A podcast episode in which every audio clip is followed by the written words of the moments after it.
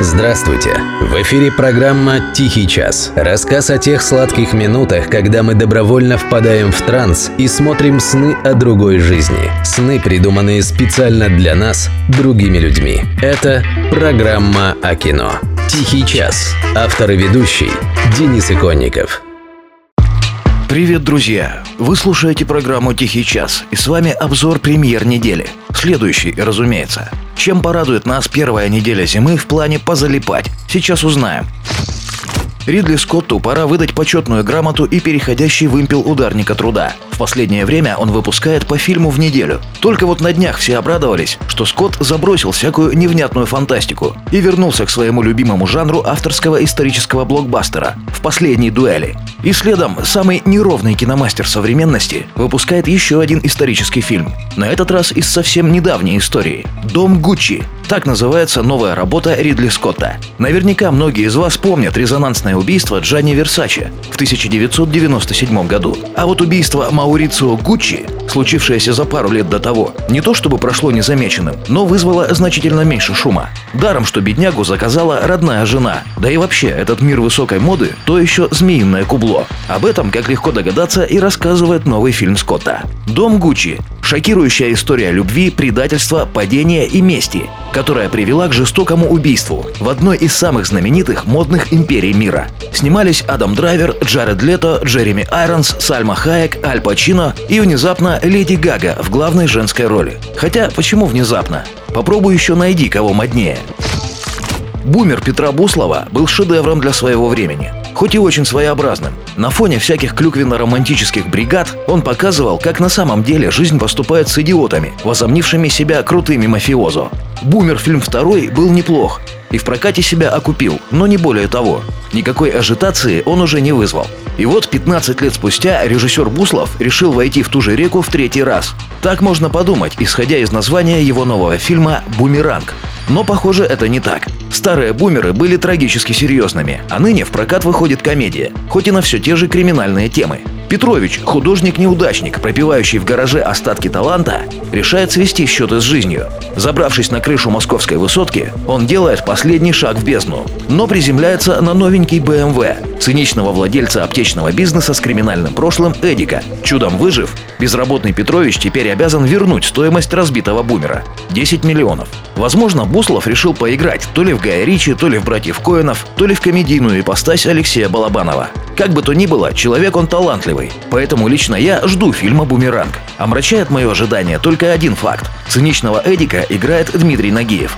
Не хочу сказать, что Нагиев бездарен, просто его ну слишком уж много. Я вижу его физиономию в телевизоре и на рекламных билбордах чаще, чем собственную в зеркале. Но это, конечно, мои личные тараканы.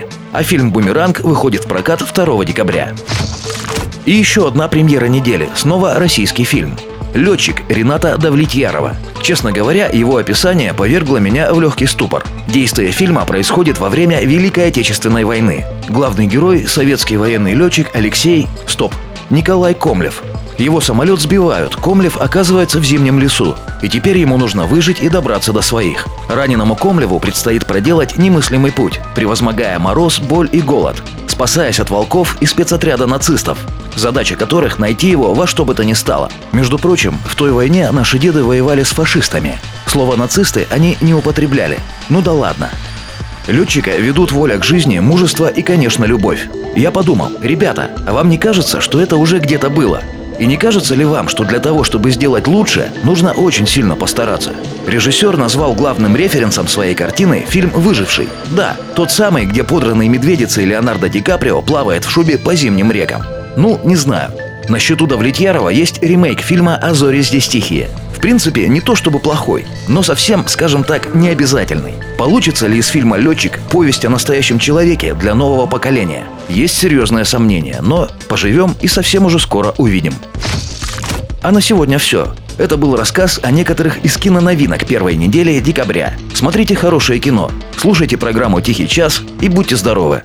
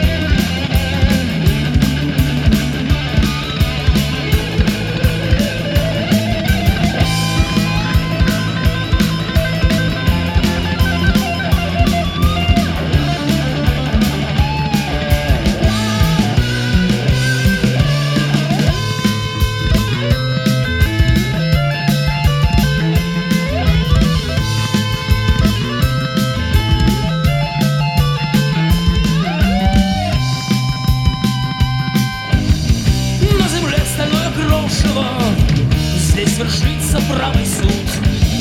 Чтобы все оставить прошлому Нам хватит двух минут. Мы летим, земля как море